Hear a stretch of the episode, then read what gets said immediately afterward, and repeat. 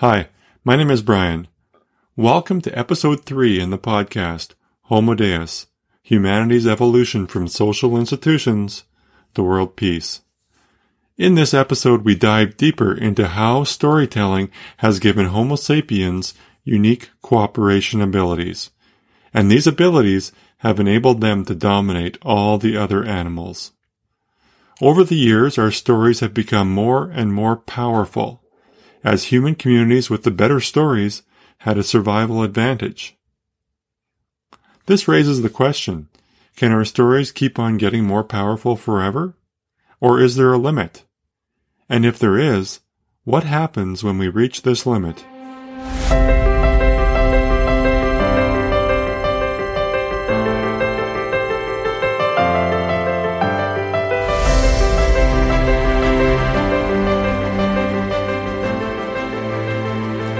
Chapter 3 in Harari's book is called The Human Spark. He starts off this chapter by exploding what he calls an extremely powerful myth that humans have souls and animals do not. Many people today believe this, and it is often key to the justification of the way we treat animals. Harari defines souls as something indivisible, immutable, and potentially eternal. And he tells us scientific investigation has found no evidence for such souls in either humans or animals. Further, the theory of evolution requires all biological entities to be composed of smaller and simpler parts that can be ceaselessly combined and separated.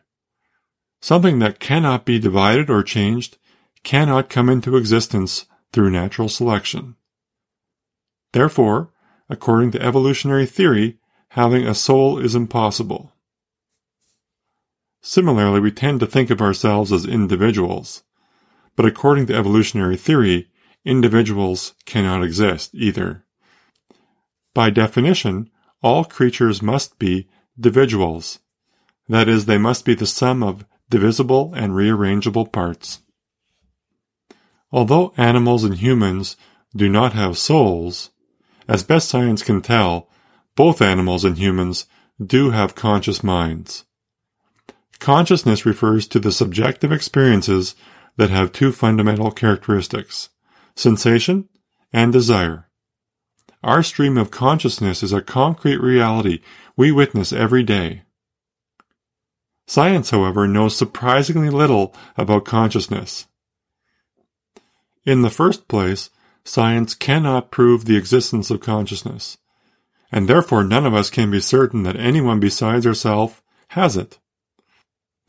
For thousands of years, philosophers have realized this issue and called it the problem of other minds. Science cannot give us conclusive proof that other people actually have minds. Secondly, science doesn't even know what evolutionary function subjective experiences play. We used to have answers to this that seemed satisfactory, such as avoiding pain, but the better we map the brain, the more difficult it becomes to explain why conscious feeling is necessary. Philosophers ask the trick question what happens in the mind that doesn't happen in the brain? If something happens outside the brain, where does it happen? If nothing happens outside the brain, why is the conscious mind needed? Harari acknowledges that consciousness raises questions about the scientific dogma organisms are algorithms that he introduced to us in an earlier chapter. If subjective experiences are algorithms, they should have a mathematical expression.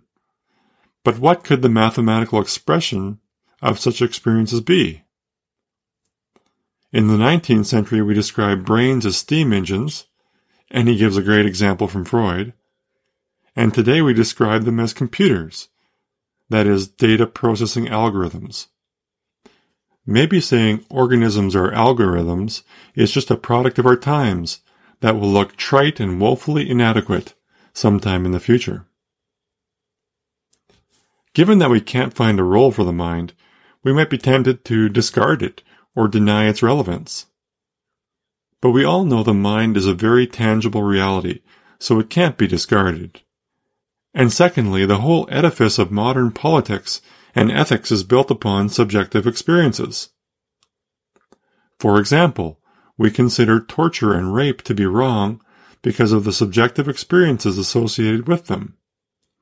If we deny the relevance of the conscious mind, what basis do we have for ethics? So what can we really conclude after looking at all the data? Well, Harari concludes that we humans are not that different from rats, dogs, dolphins, or chimpanzees. Like them, we have no soul. Like us, they too have consciousness and a complex world of sensations and emotions. Now that Harari has established this, he can move on to the question of what really makes humans different from animals in the next section of his chapter. Harari adds one final note that we shouldn't treat animals as furrier versions of ourselves, as this prevents us from understanding and valuing other animals on their terms. Each animal brings its own unique abilities, which are often far superior to ours, and they should be respected on their own terms. To illustrate this point, Harari tells the story of clever Hans. Hans was a horse who could do math. He became a German celebrity in the early 1900s. When asked, Hans, what is four times three? Hans would tap his hoof twelve times. And when shown a written message asking, what is 20 minus 11? Hans tapped nine times. Of course, this surprising talent required investigation, and a special scientific commission was struck to get to the bottom of the matter. Even when Hans was separated from his owners, the commission found that he still got most of the answers right. How did he do it? Well, Hans couldn't actually do math, but he did have another way of getting to the right answer, using his horse abilities. This story illustrates how animals can have abilities superior to our own, and they should be respected on those terms. I'm not going to tell you how Hans did it. You can look it up if you really want to know. I love the way Harari weaves between partial truths in this chapter, exposing their inadequacies and leading us on to better conclusions. I have summarized the key points from this chapter, but you should really read it for yourself. It is hard for a summary to do it justice. I do agree with what he's saying. As discussed in previous chapters, humanity evolved out of the animal world, so we should expect humans to be very similar to the animals. So if Homo sapiens are so similar to animals, what unique abilities do we have that enable us to dominate all the other animals? People often suggest tool production or intelligence. But for a million years, humans were already the most intelligent animals around, as well as the best tool makers. Yet they remained insignificant creatures with little impact on the surrounding ecosystem. They were obviously lacking some key feature other than intelligence and tool making and it doesn't seem like there is a correlation between better tool making and intelligence of individual humans with the power of the species as a whole. 20,000 years ago, the average Homo sapien probably had higher intelligence and better tool making skills than the average Homo sapien of today. Yet despite the superior abilities, sharper minds, and far more acute senses, 20,000 years ago humankind was much, much weaker in aggregate than it is today. No, the reason humans are able to dominate is that they are the only species capable of cooperating flexibly in large numbers. I know I said this in previous episodes, but let me say it one more time. To the best of our knowledge, only Homo sapiens can cooperate in very flexible ways with countless number of strangers. Animals such as elephants and chimpanzees cooperate flexibly, but only in small numbers of friends and family, based on personal acquaintance. Animals such as bees and ants cooperate in large numbers, but only in fixed patterns. They are not flexible. The answer to how we do this is not immediately obvious. One thing that might surprise you is that human behavior is often completely different when large numbers of people are involved than from what you might expect in observing small groups. For example, when small groups of people are observed, you get the impression that they would never tolerate inequality. That's not fair, they protest. But when you look at large groups of people, the result is just the opposite. Most human kingdoms and empires were extremely unequal. So how do humans do it? Well, all large-scale human cooperation is ultimately based on our belief in imagined orders. People often find it difficult to understand the idea of imagined orders. They assume there are only two kinds of reality objective realities that everyone can feel and touch, and subjective realities, which are the sensations and emotions that individuals experience on their own. But there is a third kind of reality, intersubjective realities. Intersubjective realities are things we believe in together. Money is a good example. Intersubjective realities are formed as people reinforce each other's beliefs in a self-perpetuating loop. Each round of mutual confirmation tightens the web of meaning further until you have little choice but to believe in what everyone else believes. For example, how far would you get in life if you didn't believe in money? Probably not very far, but we all know money's value is purely imaginary. There is nothing concrete or tangible about it. Although these realities form very tight webs, over decades and centuries, the webs of meaning unravel and new webs are spun to take their place. Again, I agree with what Harari is saying, and I love the way he develops his material. But I would like to explore a few points further that I think are important. In particular, how did our ability to cooperate flexibly in large numbers arise? At one point in history we did not have it, and now we do. How did this happen? And Harari says that during the last 70,000 years, the intersubjective realities that sapiens invented became ever more powerful. This makes me wonder, in what way have these realities become more powerful? And this implies we're on a journey. So is there an endpoint to the journey? Or can the stories go on becoming more powerful indefinitely? As discussed in the previous podcast, our ability to weave webs of imagined meaning arose to help us manage the problem of internal violence. In particular, early humans established religions consisting of a set of taboos, incentives, rituals, and stories that helped them cooperate and survive. The first religions were likely very primitive, maybe a few rocks arranged on the ground, maybe certain gestures or spoken sounds. These were the first human social institutions. They served the evolutionary purpose of limiting behaviors that exacerbated internal conflict and redirecting violent tendencies to safer targets, such as enemies or the disenfranchised. These webs of meaning arose to help early communities survive the threat of internal violence, but once they arose, they became more and more powerful, enabling surprisingly large civilizations. Prior to the rise of our intersubjective realities and social institutions, we were like our animal cousins, controlling our violence through mechanisms like the dominant structure and the pecking order, and our community sizes stayed very small. Given that we used to use animal methods for controlling our violence before we became Homo sapiens, it is certainly possible that other animals could go through the same transformation we did although practically speaking there are obstacles. We need to remember how long our pre-human ancestors evolved without experiencing this change in the way they controlled their violence. Very intelligent pre-humans walked the earth for millions of years until this happened. It's hard to know what triggered it, but once triggered, we started on a journey towards more and more powerful stories.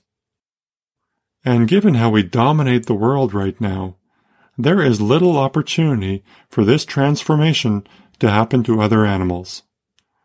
But if we were for some reason removed from the picture, then who knows, it might happen. What we do know is that it did happen to us. And once we started down the path of using imagined orders to cooperate, it makes sense from an evolutionary perspective that the stories would get more and more powerful. The human societies with the stronger stories have an advantage. They can cooperate better and are therefore able to better defend themselves or overpower their neighbors. This puts pressure on the stories to keep on getting better and better. But can the stories go on becoming more powerful indefinitely? I think the answer is no.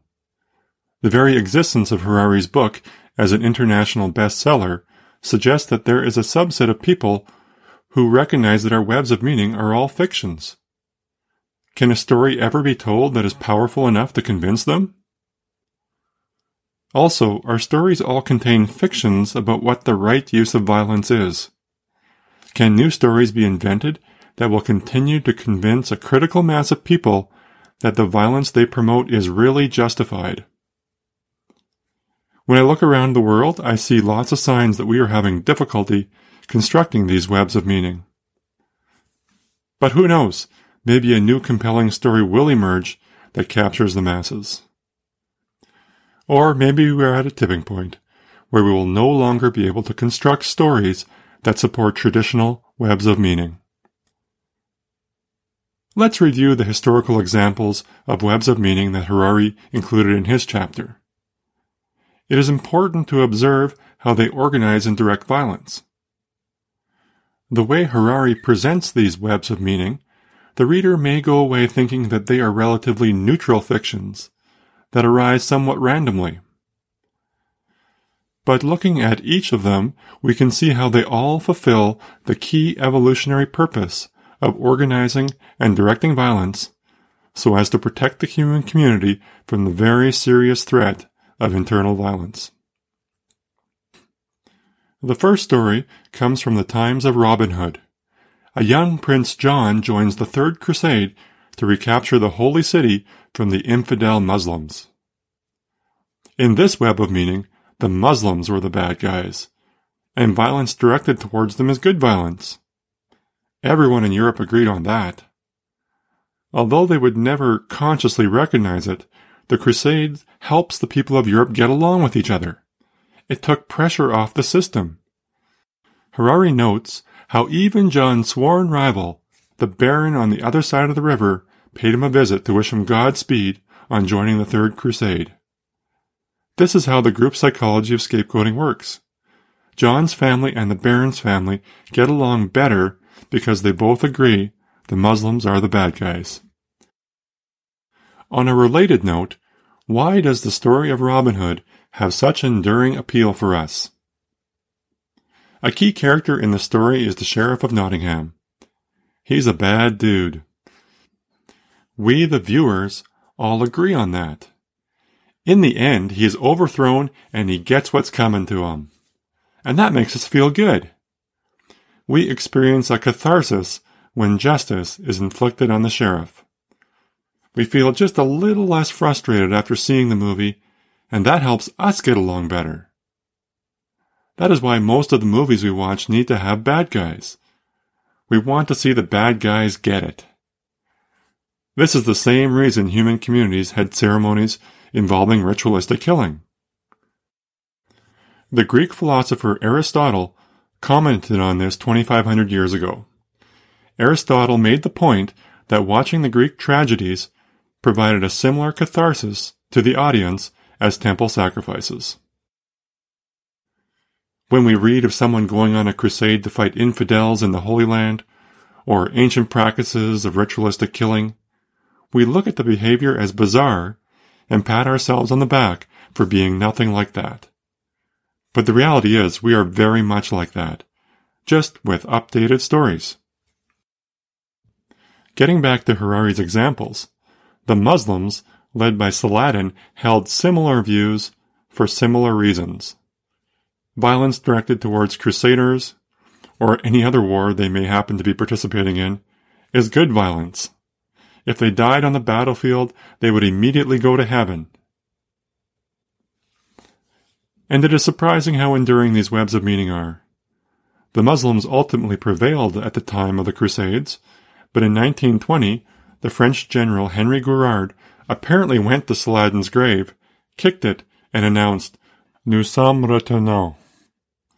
Apparently this story is not fully verified, but it is interesting how it captures our imagination. Harari also mentions the communist web of meaning. Communism paints the bourgeois as the problem. Violence directed at the bourgeois is good violence, helping to establish the future communist paradise. Liberal democracies, on the other hand, have to struggle a bit more to identify their victims, but they have generally gotten by on combinations of anti-communism, nationalism, racism, sexism, and the class system. These are issues that we are very familiar with today. Human rights are different though. In theory, human rights don't allow for victimization. The whole point of human rights is that people have basic rights regardless of their religion, politics, race, or anything else. Human rights can certainly be twisted, but at their very core, they threaten the mechanism we as a species have used to succeed. Animals use the dominant structure. Humans organize violence through social institutions. No human society has existed yet without agreement on what the good violence is. The existence of human rights is a sign that a day may be coming where we can no longer create believable fictions to justify our violence. And consider the word scapegoat. The word scapegoat comes from a very ancient Israelite religious rite of putting the sins of a community on a goat and sending it out of the community. The scapegoat is one of two kid goats. As a pair, one goat was sacrificed, and the living scapegoat was released into the wilderness, taking with it all sins and impurities. To the ancient Israelites, this was a meaningful ritual that helped them control their violence. But today the word has come to signify the psychological process whereby a group of people blame their problems on an innocent victim. The way the word scapegoat is used today is a sign that we are becoming aware. And therefore a day may be coming where we can no longer create believable fictions to justify our violence. So we are on a journey. Our fictions have become more and more powerful, more and more convincing, but they have to be because we are finding it more and more difficult to really truly believe they are true and that the violence they promote is justified. This is certainly a good thing from a justice perspective, but it is also a problem. Because we need to really believe, or else we won't be able to spin the webs of meaning that we need in order to cooperate. And what happens when we run out of stories that facilitate our cooperation? The only reasonable conclusion is that we will go extinct. Without cooperation, we cannot exist, we will self-destruct. We can't go back to the ways of the animal kingdom. Animals control their violence through mechanisms like the dominant structure or the pecking order. These won't work for us anymore. Our only hope is that a new version of humanity emerges that is able to control its internal violence in a new way. This may be a shocking conclusion. You might ask, given all the obstacles our species faces, like climate change, environmental degradation, inequality, injustice, breakdown of our social institutions, why would I focus on this somewhat obscure and technical evolutionary issue? Well, I would argue that the way we control violence is a key driver of all these other problems we are not able to cooperate sufficiently well to fully resolve these problems. For example, consider climate change. The problem isn't that we don't have good enough science, or that we don't know what to do. The problem is we can't cooperate well enough to implement the solutions. Harari doesn't mention the problem of inadequate cooperation or internal violence directly, but he does mention our dependence on growth, the problem of climate change, and the breakdown of humanism, all issues that seem to be coming to a head and may be true existential threats to humanity. As I've discussed earlier, Harari assumes we will somehow be able to get around these problems. But I think this is a dangerous assumption that distracts us from getting down to what we really need to do. We need to learn a new way of cooperating with each other. Without this, we will remain locked in competition with each other. We will continue to face frustration, continue to do damage to the environment and to people, and continue to make up fictions to lie to ourselves about the situation. Harari notes that there is a lot riding on the intersubjective entities we create. I totally agree. I am simply suggesting that in order for us to create new intersubjective entities that actually solve our problems, we need to be really honest about who we are as a species. Instead of blaming the problem on others, like we have done from the beginning, 70,000 years ago, we need to come face to face with who we are as Homo sapiens and then implement strategies that really address the root problem. Our situation is not dissimilar to the wolves, who we talked about earlier. Obviously, it was a good strategy for a long, long time for wolves to compete with humans to be the top predator. But at some point, humans became so powerful that it became a losing strategy that would only lead them on the path to extinction like so many other animals. But some wolves did end up on a different path. They became a lot friendlier and allowed Homo sapiens to domesticate them. Homo sapiens even started to referring to them as humanity's best friend.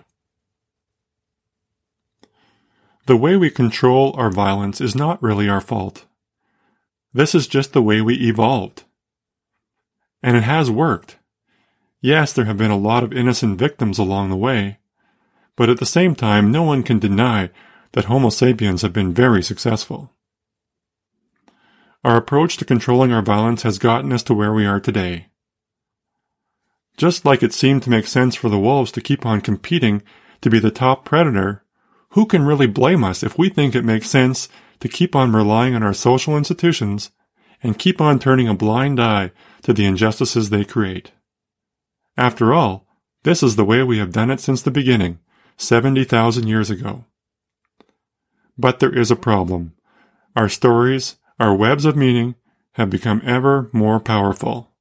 And there comes a point where the stories just can't become any more powerful, and therefore they can no longer serve their evolutionary purpose of holding back the violence and destruction. At this point, Homo sapiens go extinct. Wolves were able to evolve into friendly companions. What about us? Are we able to evolve? It seems impossible. We are so used to competing against each other, forming tribal alliances, blaming the problems on others, that it is difficult to imagine anything else. But things cannot go on as they are for much longer. You do not have to look far to see very strong evidence for this. Homo sapiens will either go extinct or they will evolve into Homo deus. Maybe the path to Homo deus will start with little changes. Maybe it will start with some people looking out for others when they have no competitive reasons for doing so. Maybe it will start with human rights. Maybe it will start with some awareness that our scapegoats aren't really causing the problems. Maybe these little changes will quietly accumulate until all of a sudden we can't help but admit this was something really, really big. So let me summarize what we talked about in episode 3. It is an objective fact that humans dominate all other animals today. This sort of dominance has never been seen before in evolutionary history. It is unique. So what is it about humans that gives us this unique ability? It is not the existence of an indivisible, eternal soul. Science has found no evidence for such a soul in either humans or animals. It is not consciousness. As best science can tell, both humans and animals have consciousness. It is not technology or intelligence. Humans had the best technology and the greatest intelligence for over a million years, and it did not lead to their dominance over animals. No, our uniqueness comes from our ability to cooperate flexibly. We do this by setting up social institutions like religion, and then telling stories about these institutions to establish intersubjective realities that govern our behavior and relationships. A key component of each of these intersubjective realities is separating the good violence from the bad violence. The good violence is the violence we participate in together, and therefore it strengthens our tribal alliance. The bad violence is uncontrolled violence that threatens to rip the community apart. In the case of Christianity in the times of Robin Hood, the Muslims were the bad guys. And in the case of communism, the bourgeois are the bad guys. The problem here is that it turns out that the good violence is arbitrary. The violence being directed at medieval Muslims or the bourgeois really have nothing to do with their supposed crimes, in spite of how elegant our stories are. Our stories have gotten more and more powerful over the years. They've had to in order to maintain the illusion of justified violence and convince even larger numbers of people. But there comes a point in our evolution where the stories can no longer sustain the necessary belief required in order to maintain cooperation. Human rights and language like the word scapegoat are signs that people are losing their belief that the violence is justified. At some point, we will run out of stories that are able to do the job. At this point, we will no longer be able to cooperate sufficiently and therefore we will go extinct. For Homo sapiens, there is no standing still. We cannot go back to the ways of the animal kingdom. Our only hope is that a new version of ourselves emerges that is better able to cooperate. The evidence that our cooperation skills are not going to hold up much longer is all around us. Our inability to resolve climate change is a good example. Homo sapiens just don't have the cooperation skills to address a complex problem like this. We are in the process of going extinct. That's it for episode 3. Thank you so much for joining. I hope I can ask you for a favor. I would like to get more listeners for this podcast. If you are finding it interesting or thinking that it could be an important conversation, I hope you can help spread the word. Please tell your friends about it or comment on social media. This would be very helpful. Thank you so much for considering it. And as I've mentioned earlier, please feel free to send me an email. I've left my address in the show notes.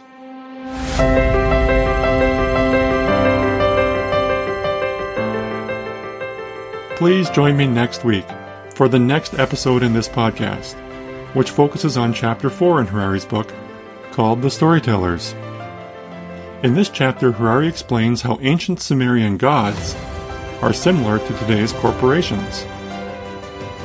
This sounds odd at first. How can an ancient god be like the Apple Corporation today?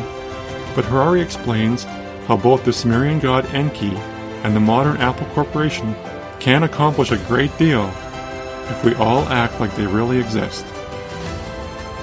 Also, we will discuss how Harari's book is similar to the Bible. Again, it sounds odd, but we will see if we can find any strong similarities. Please join me next week.